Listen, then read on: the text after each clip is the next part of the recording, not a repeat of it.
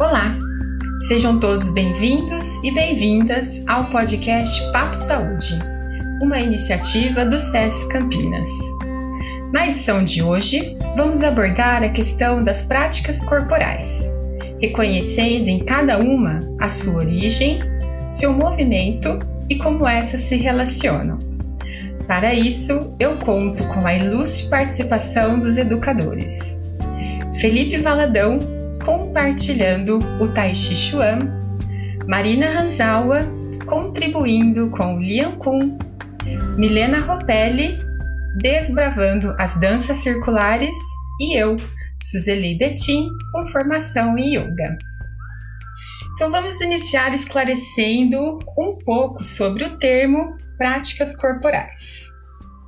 Pois bem, o berço das práticas corporais, em grande parte, é oriundo do Oriente, que se dissipou para o Ocidente e para o mundo todo.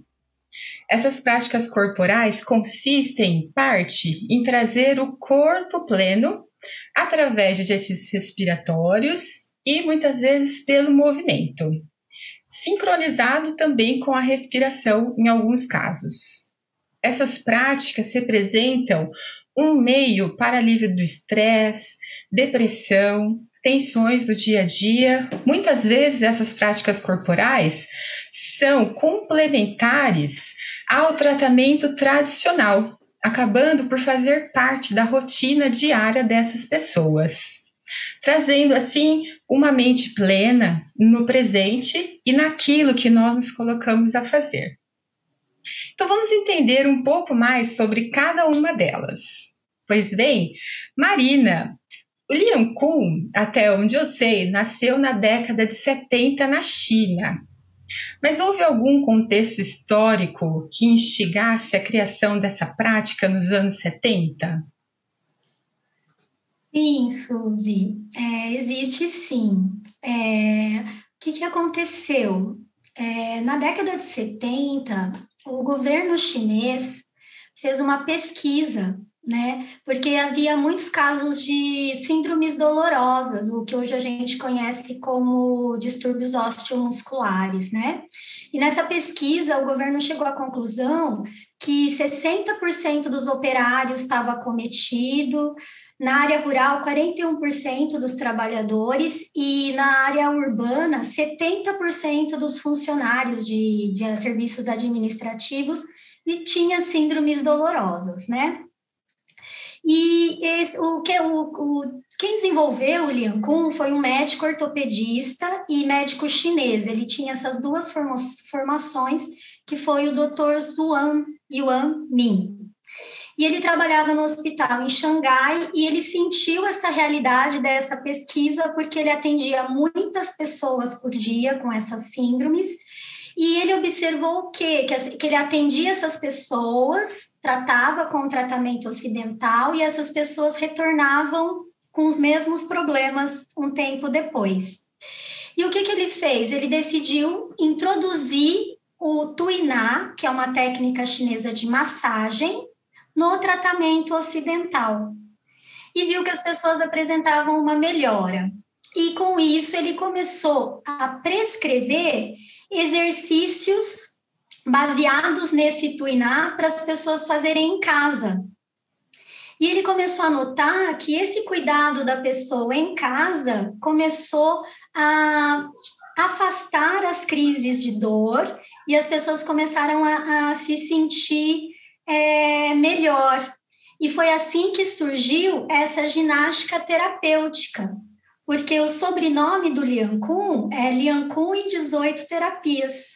Então, ele é considerado uma ginástica terapêutica que surgiu dessa necessidade, né, desse tratamento desses distúrbios é, ósteos, osteomusculares, né? E, e, e daí ele se começou a ter muitos resultados positivos, começou a se disseminar por vários países, né? No Brasil, o Lian Gong chegou na década de oitenta, né? Ele começou a ser mais divulgado na, em setenta e cinco, lá na China, e foi se disseminando. Na década de oitenta, chegou ao Brasil pela professora Maria Lúcia Lee, que viajou à China e aprendeu com, com, com o criador e começou a divulgar o Lian Gong aqui no Brasil. E uma última coisa que eu acho legal ressaltar é que o Lian Gong, ele, ele é reconhecido pelo Ministério da Saúde, né, como uma prática terapêutica, tanto que ele foi incluído nas, nas terapias oferecidas, nas práticas integrativas oferecidas pelo SUS. Então, ele tem esse caráter bem terapêutico relacionado à saúde, mas fundamentado na, na medicina chinesa também. Falando em medicina chinesa, se eu não me engano, o Tai Chi também nasceu na China. E o Lian Gong, ele é uma arte contemporânea. Já o Tai Chi, eu acho que ele é um pouco mais antigo. Estou certa, Felipe? É isso mesmo, Suzy.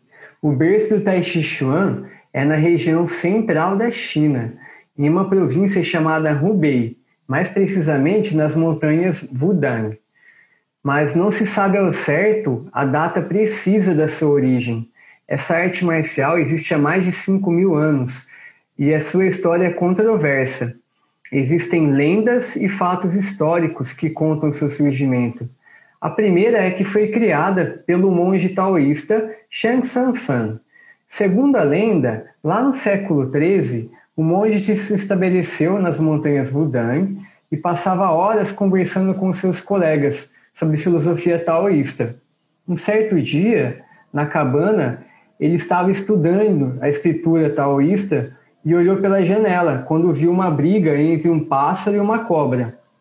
O pássaro gritava e com toda velocidade ia em direção à cobra, atacá-la.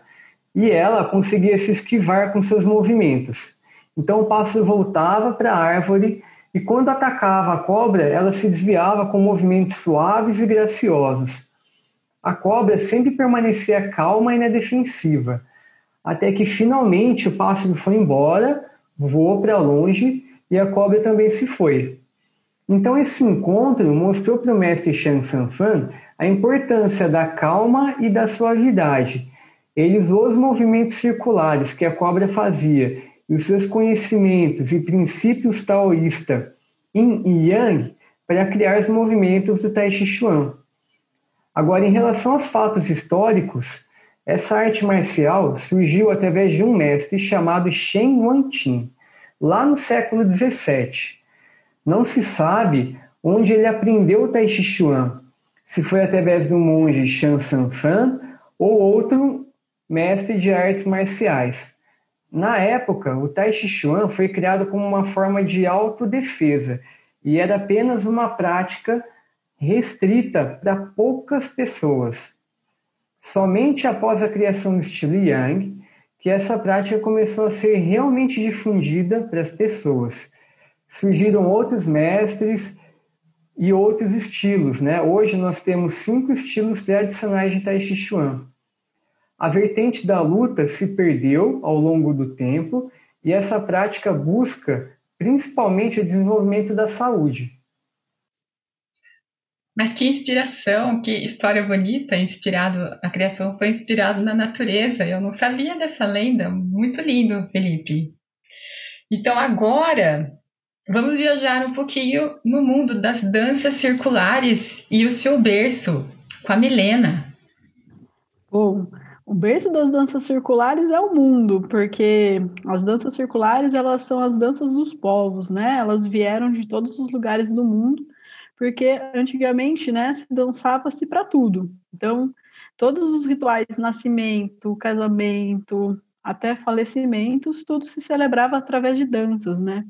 Então, essas danças, elas já são milenares. E o que aconteceu com ela, na verdade, é que Bernhard Wosien, um bailarino alemão, ele acreditava que a dança era muito mais que simples gestos, que simples movimentos. Então, ele, saindo do balé, resolveu andar pela Europa coletando essas danças. E aí ele foi lá pela Europa coletando e conhecendo toda a simbologia por trás de todas essas danças. E elas são novas, como danças circulares sagradas, né? Porque em mil novecentos e setenta e seis, o Bernhard Wosien foi convidado a apresentar todo esse trabalho na comunidade de Findhorn, na Escócia, e a partir daí as danças circulares sagradas, elas ganham essa notoriedade mundial, né? Elas sempre existiram, como eu disse no começo, mas aí como danças circulares sagradas, elas nascem aí com Bernhard Wosien a partir de mil novecentos e setenta e seis na Escócia, e aí ela vai se difundindo, se difundindo pelo mundo todo. É um movimento mundial, hoje nós temos um movimento mundial de danças circulares.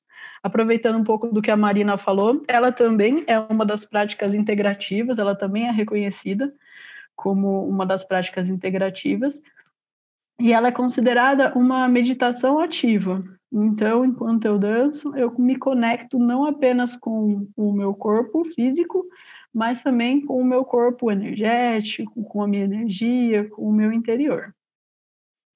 Então, viajando da China para o mundo inteiro, e agora nós vamos pousar na Índia, onde eu vou falar um pouquinho do yoga e o seu berço. Bom, o yoga, o seu berço é na Índia.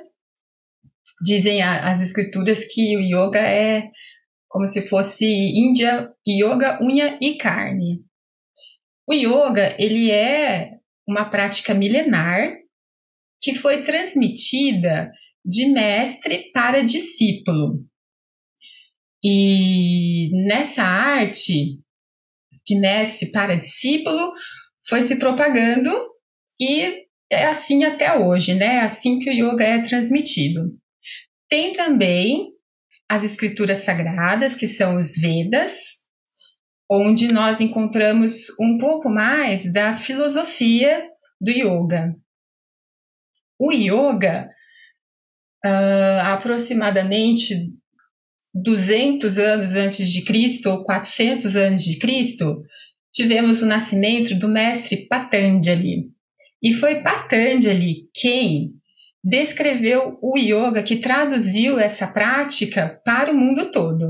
E a partir de Patanjali, ele só codificou essa prática, né? Ele não é o criador, mas ele que codificou e transmitiu o yoga para o mundo todo. E foi a partir dele que nós conhecemos o Yoga Sutra, que foi disseminado para o mundo todo e é o que nós conhecemos hoje. Na Índia, é, tem várias escolas de yoga. Eu acho que são seis escolas, se eu não me engano. Mas todas elas trabalhando, de forma geral, o yoga. Ele tem algumas ramificações, mas é sempre o yoga. E é assim que, resumidamente, né, essa prática foi criada. Muito bem, então nós conhecemos um pouquinho do berço, do Lian Gong, Tai Chi Chuan, danças circulares e do yoga. Que tal agora nós falarmos um pouquinho sobre o movimento, o movimento dessas práticas? Quando eu digo movimento, eu digo o movimento físico mesmo. Como que esse movimento foi criado? Baseado em que ele foi criado, né? Deve ter uma história, uma bagagem que contemple cada um deles. Então, no yoga, eu vou começar com o yoga dessa vez. No yoga, ele contempla as posturas que trabalham o corpo todo. Então, por exemplo, no yoga você vai encontrar posturas de equilíbrio, trabalhando força, posturas de flexibilidade, trabalhando, né, aumentando a nossa amplitude, posturas invertidas, onde nós colocamos a cabeça acima, colocamos os pés acima da cabeça, vendo a vida num outro olhar e mudando completamente o nosso fluxo sanguíneo. Posturas de torção, trabalhando o alinhamento da coluna, uma massagem nos órgãos internos. A postura de relaxamento, onde a gente volta à calma, consegue trazer uma introspecção, às vezes até uma meditação. E são posturas para desenvolver todos os sistemas corporais, não só o sistema muscular, mas é, o sistema esquelético, hormonal, endócrino. E o mais interessante é que são posturas em diversos apoios. Tem as posturas em pé, sentado, deitado, quatro apoios, postura com mãos e pés apoiados no chão, além das séries. São várias séries. Tem o Surya Namaskar, saudação à lua, saudação à terra, as doze posturas de Shivananda. Eu vou comentar aqui o Surya Namaskar, que é o tradicional, o mais conhecido, que é um sadhana completo. Só para termos como exemplo, ele começa em pé, passa para o apoio semi-ajoelhado, apoio semi-deitado, deitado, apoio de mãos e pés, para depois retornar ao apoio em pé. Então, é, vale ressaltar que são posturas que trabalham, por exemplo, todas as articulações, os punhos, por exemplo, né? Muitas vezes a gente tem patologia nos punhos por desuso, de não apoiar mais as mãos no chão, esses movimentos básicos que fazíamos mais há alguns anos atrás. Então, em relação ao movimento, é um movimento muito completo, que trabalha realmente o corpo todo. E agora, vamos conhecer um pouquinho mais dos movimentos do Tai Chi Chuan. Vamos ver, será que equivale, equipara aí com os movimentos do yoga, Felipe? Suzy, a gente já sabe que os movimentos do Tai Chi Chuan foram criados a partir da interação da natureza, dos conhecimentos dos mestres em artes marciais, da filosofia taoísta e, posteriormente, sofreu também outras influências, como do budismo e do confucionismo. Com o passar dos anos, foram criados novos movimentos pelos mestres de cada estilo, com a função de autodefesa, mas também uma função de fortalecimento interior. Quando praticamos os movimentos do Tai Chi Chuan, observamos externamente a leveza, a tranquilidade, mas internamente existe um desenvolvimento de força muito grande. Cada movimento possui um significado marcial, eles têm uma aplicação, mas também uma conotação filosófica. São movimentos de chute, giros, com base nas duas pernas, em uma das pernas, que trabalham força, flexibilidade e equilíbrio. Praticar os movimentos lentos, contínuo e em silêncio significa melhorar e progredir em vários aspectos na nossa vida. Que interessante, Felipe! E será que o Tai Chi, na sua criação dos movimentos, tem relação também com o Lian Gong? Vamos desbravar com a Marina? É, sim, né? É, o Lian Gong, ele bebe de várias fontes, né? Então, além do conhecimento da medicina ocidental, que o doutor Zhuang utilizou, ele bebeu muito da medicina chinesa e das práticas chinesas tradicionais, como o Tai Chi, por exemplo, né? Ele bebeu das fontes do Tai Chi, do Tuina, que é uma massagem, e até também das artes marciais, pois ele era praticante de artes marciais, e alguns movimentos do Lian Gong têm um, um cunho marcial também, né?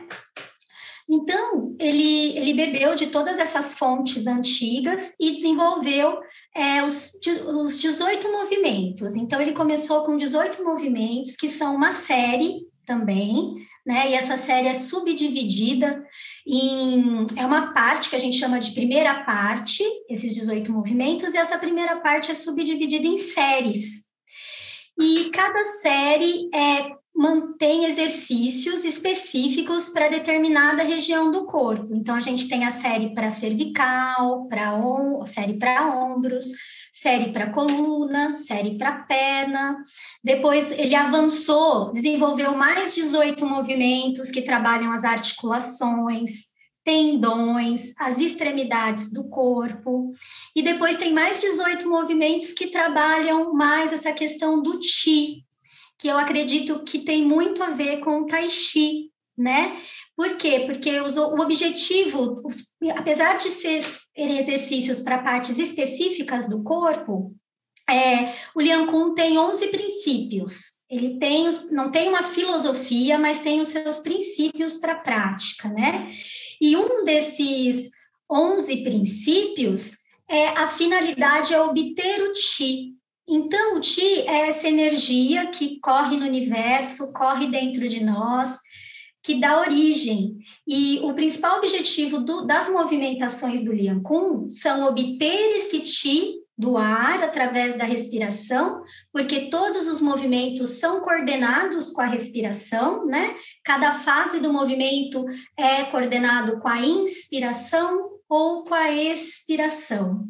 E promover que esse Qi circule livremente dentro de nós, né? E por que que é importante que esse Qi circule livremente dentro de nós?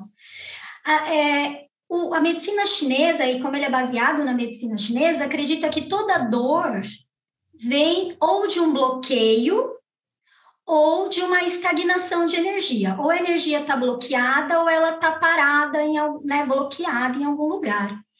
Então, esse movimento do Qi, através da movimentação do corpo, atuaria, né, né, em desfazer esses bloqueios e essas estagnações que geram aí, não só as dores, como diversas doenças, né, de acordo com a medicina chinesa. Os movimentos também são em pé, assim como o Tai Chi, né?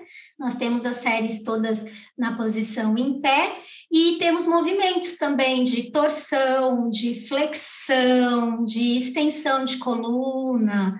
É, temos movimentos de equilíbrio, né? Movimentos com apoio unipodal, né? Posturas que a gente fica num pé só, que trabalham também o equilíbrio. E, e também trabalha bastante essa questão da mobilidade articular, né? Através do, dos movimentos, mas é, é, é, bebe muito da fonte do Tai Chi, né? Que é realmente uma prática muito tradicional, que, e, e do, do Qigong, né? Que é da, da mesma época aí do Tai Chi, que são Qigong, é como se fosse a gente trabalhar o nosso Qi, trabalhar a nossa energia vital através da respiração e também através do movimento algumas vezes. Mas é, é bem, são práticas bem irmãs, assim, né? O Tai Chi é quase anterior ao Lian Gong, mas são técnicas que têm a mesma, a mesma fonte. Sim, realmente, são técnicas bem semelhantes. Você comentou que são três sequências, né? De dezoito exercícios, dezoito posturas fluídas em cada uma delas. Eu me Sim. lembro do Felipe, você comentou também, Felipe, de alguma série? Ou o seu é um pouco diferente, o Tai Chi? No Tai Chi, nós temos aprendizagem através de diversas formas. Existem formas curtas, por exemplo, indicadas para pessoas iniciantes e idosos. Formas mais longas, que podem ser realizadas lentamente, como uma meditação em movimento. Também temos formas para demonstrações e sequência de movimentos que utilizam a espada, o sabre, que são armas que fazem parte da cultura dessa arte. A apresentação de uma forma de espada, por exemplo, busca desenvolver o corpo físico e estimular a circulação regular do Qi pelos nossos meridianos. Eu vou chamar agora a Milena. Nós falamos das séries, falamos das posturas soltas e agora vamos entender um pouco mais da dança circular. Deve ser ainda mais ampla, né? Esse movimento mundial. Vamos lá, Milena. Com certeza, as danças circulares, elas têm uma amplitude muito grande, contemplam aí uma infinidade de povos, uma infinidade de cultura e cada qual com a sua expertise, com o seu gesto, com a sua forma de se movimentar. Por exemplo, uma dança brasileira mais swingada, mais solta, uma dança de Israel às vezes um pouco mais dura, mais travada. Cada dança vai ter de acordo com o seu, seu povo, da onde ela veio, como ela foi criada, né? Tem algumas danças que exigem um gingado, outras danças não. Então, uma, algumas danças mais animadas, outras danças mais introspectivas, né? Então, nas danças circulares, nós temos coreografias que são folclóricas, que vêm aí dos povos e elas seguem uma tradição que deve ser respeitada, tanto na forma de dançar, como na forma de gesticular. E hoje também nós temos as danças mais contemporâneas, que são as coreografias que, que foram surgindo aí nos dias atuais, né? Então, falando um pouquinho aí da, da dança circular, a gente vai sempre trabalhar com uma coreografia, vai trabalhar a lateralidade, um ritmo, acaba trabalhando, sim, bastante o condicionamento físico, né? Tem gente que acha que é uma prática muito leve, muito suave, mas se você for dançando, dançando, dançando, você vai ver que é bem puxado, né? É, a gente pode dançar ela em roda, em espiral, em linha, então a gente tem essas variações aí que nós temos na roda. Nem todas as danças são de mãos dadas, algumas danças podem ser de mãos soltas, nós temos danças em duplas, danças em pequenos grupos e as danças, né, da grande roda. E também temos um movimento bem legal de danças em cadeiras, então a Sandra Amazoni, ela traz também as danças circulares em, sagradas em cadeiras, que são coreografias adaptadas dessas danças é, mais folclóricas e danças cont- contemporâneas também, que também podem ser feitas aí nas cadeiras. Falando um pouquinho em relação ao mov- à movimentação das danças, ela também tem relação com a natureza, ela também tem relação com as estações do ano. Algumas danças, elas podem ter relações com o futuro, com o passado, com o sagrado, dentro daquilo que você acredita, né? E sobre essa energia que a Marina e o Felipe já trouxeram, na dança circular a gente acredita numa energia que flui em cruz. Então a gente tem uma energia que entra pela nossa cabeça, né, e vai lá até a sola do nosso pé, e ela também perpassa, né, de mão com mão, que a gente costuma usar bastante na dança, coração com coração, que é quando a gente se liga a comunidade. Então, as danças circulares, elas têm muito acolhimento, elas têm muita cooperação e elas têm essa característica de ser em roda, que é o mais bacana das danças circulares, porque é onde a gente não tem a hierarquia. Na roda, nós somos todos iguais. Na roda, todo mundo tem a sua posição e a sua posição é tão importante quanto a qualquer posição de outra pessoa na roda, né? E essa energia, ela precisa circular por todo mundo. E para essa energia circular por todo mundo, nós precisamos ter essa harmonia. Então, a gente trabalha empatia, a gente trabalha amorosidade, empatia. E isso é muito bacana e muito grandioso para o mundo da, das danças, né? Então, sair um pouco da coreografia. É lógico que é importante a coreografia? Sim, é importante e é muito legal, porque eu vou estar trabalhando os aspectos físicos, né? Como eu já citei no começo. Mas a parte também da espiritualidade, daquilo que você acredita, da energia que circula na roda, do sentimento que emana depois que uma roda termina, a gente consegue sentir a, o amor pulsando por essa roda, ele é muito bacana. Então, conversa bastante, né, com, com essas práticas, tudo que nós falamos até agora, né, sobre essa questão da energia gerada, autoconhecimento, então é bem bacana. Que lindo, Milena! Agora, uma dúvida. Ah, o yoga, o tai chi, o lian gong são movimentos já consolidados. Por exemplo, o yoga é essa prática milenar. Hoje ninguém inventa o asana, né? Ele já veio é, a, consolidado há muito tempo atrás. Já na dança circular ainda se permite a criação, correto? Sim, correto. É, quando uma dança ela já é uma dança folclórica, aí a gente não se permite muito uma criação em cima da coreografia. A música já existe e a gente vai seguir aquilo que a cultura colocou como dança, como os passos. Lógico, às vezes eu quero dar muito uma dança e eu estou com um público que não está conseguindo acompanhar. Eu posso fazer uma adaptação, mas eu vou avisar o público, olha, a coreografia é assim, hoje estou adaptando para que a gente consiga dançar. Isso é possível. Mas hoje também você pode criar as suas coreografias, tem, temos milhares de focalizadores que criam, né, as suas danças, e, mas o mais importante é que ela tenha um sentido, que ela tenha uma vibração, que ela tenha um porquê ser daquele jeito, né? Não o dançar pelo dançar, que ela sempre tenha um fundamento, que ela sempre tenha uma base.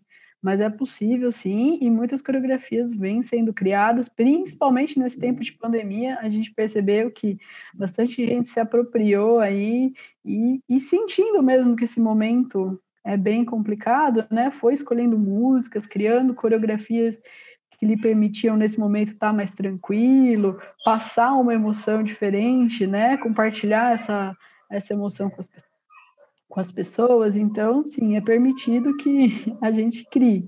Uma vez criada a coreografia, é sempre legal que o focalizador ou que o grupo que esteja dançando respeite uma coreografia que já foi criada, mas é sempre possível inserir uma nova. Que bacana. Compartilha mais um pouco com a gente, Marina, o que você tem a compartilhar? É, não, é interessante, né, falar essa questão de respeitar a coreografia, né, que a, que a Milena está falando. É, no, no Lian Gong também nós temos que, quando a gente ensina, né, quando a gente está ensinando a prática do Lian Gong, ser fiel também aos movimentos que foram desenvolvidos, né?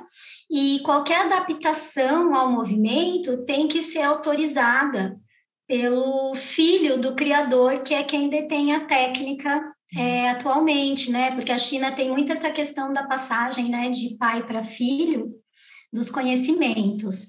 Então, apesar de ser divulgado, qualquer alteração nos movimentos é, tem que ser autorizada, né?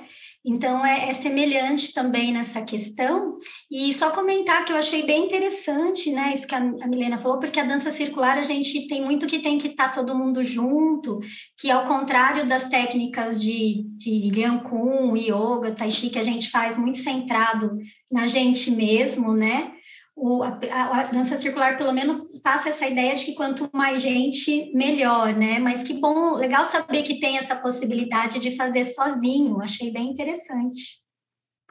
É muito legal, porque ela é uma meditação ativa, né? Que você pode, sim, ter o seu momento de introspecção e puxar, né, esse sentimento que a dança gerou para você, e você trazer consigo e transformar aquela energia para você, trabalhar isso dentro de você.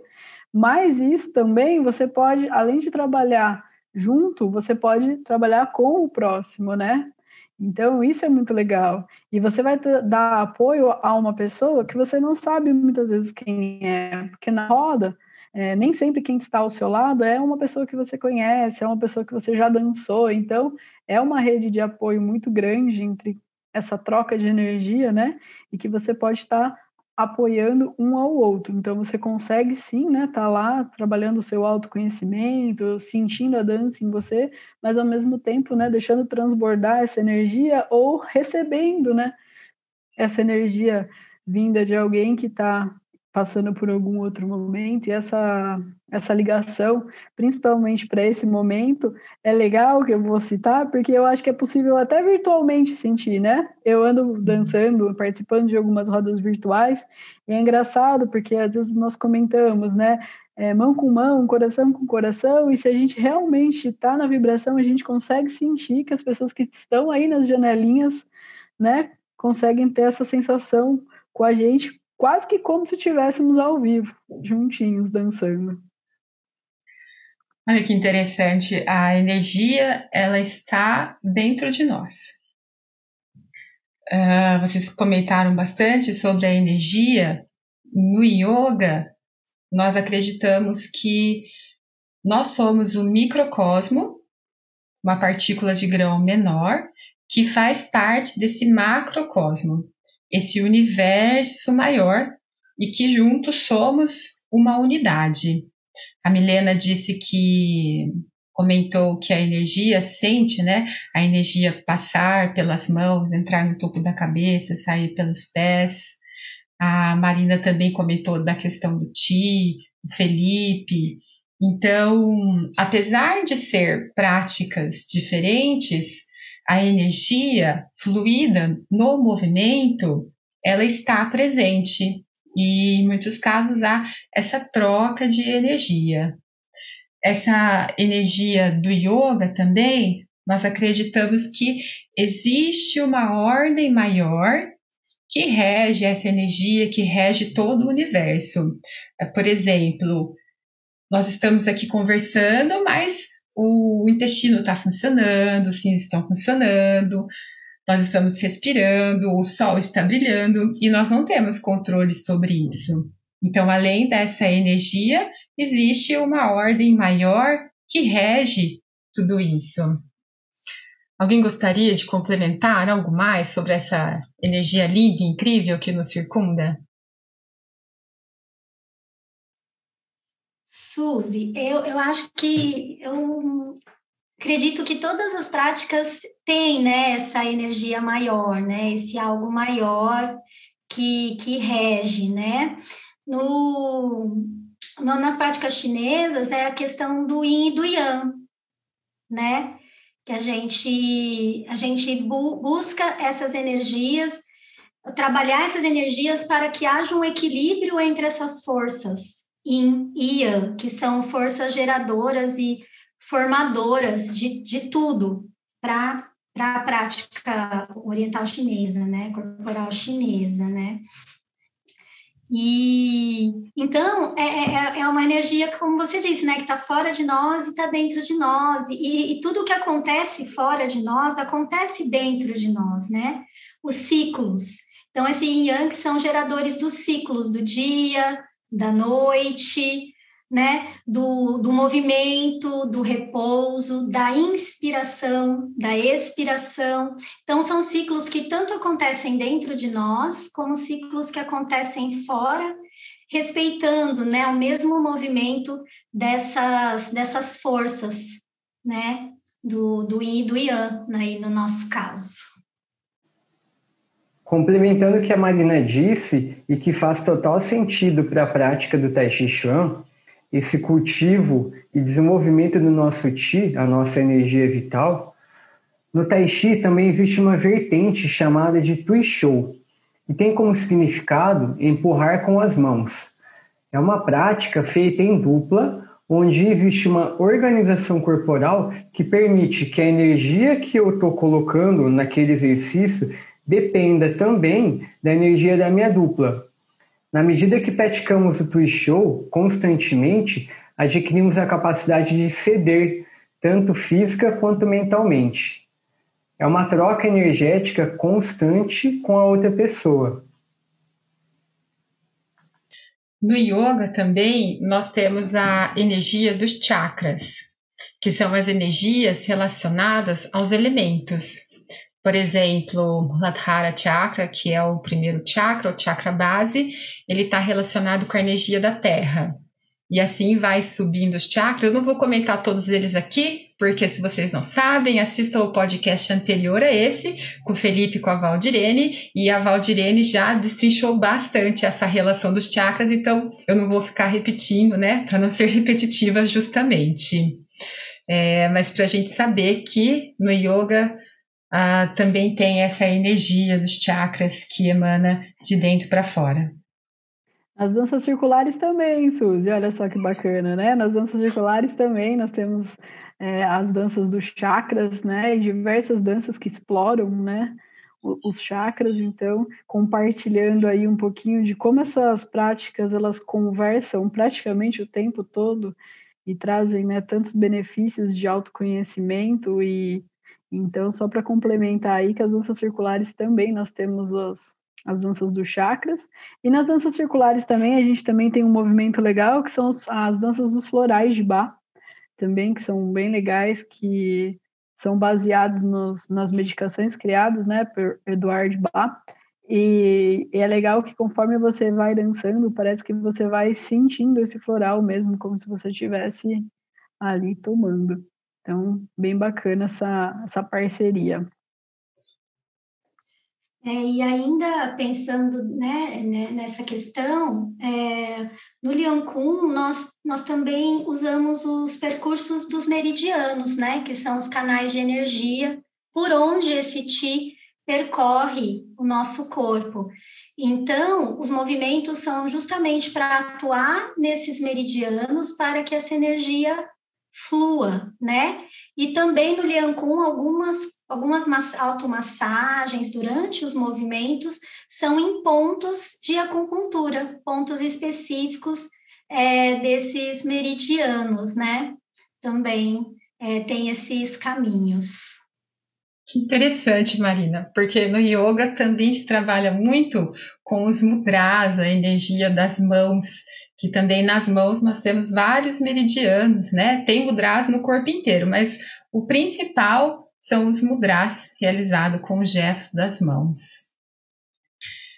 Gente, fala, Milena. Nas danças também nós temos, né? Nós também utilizamos, bebemos aí da fonte do yoga e também temos bastante gestuais aí com as mãos e também várias danças que utilizam dos mudras também, apenas para complementar e linkar as, as atividades de novo. Então nós podemos ver aqui, entender que as danças circular, elas se completam, elas realmente se relacionam e basta agora escolher a sua, ver aquela que você tem mais afinidade, aquela que você se identifica mais e praticar. Muito bem, pessoal. Vamos ficando por aqui. Eu gostaria de agradecer a presença da professora Marina, professora Milena, professor Felipe, gratidão imensa. E para acompanhar os próximos episódios, para acompanhar os episódios anteriores, acesse a nossa página do YouTube do S E S C Campinas e confira toda a nossa playlist. Namastê!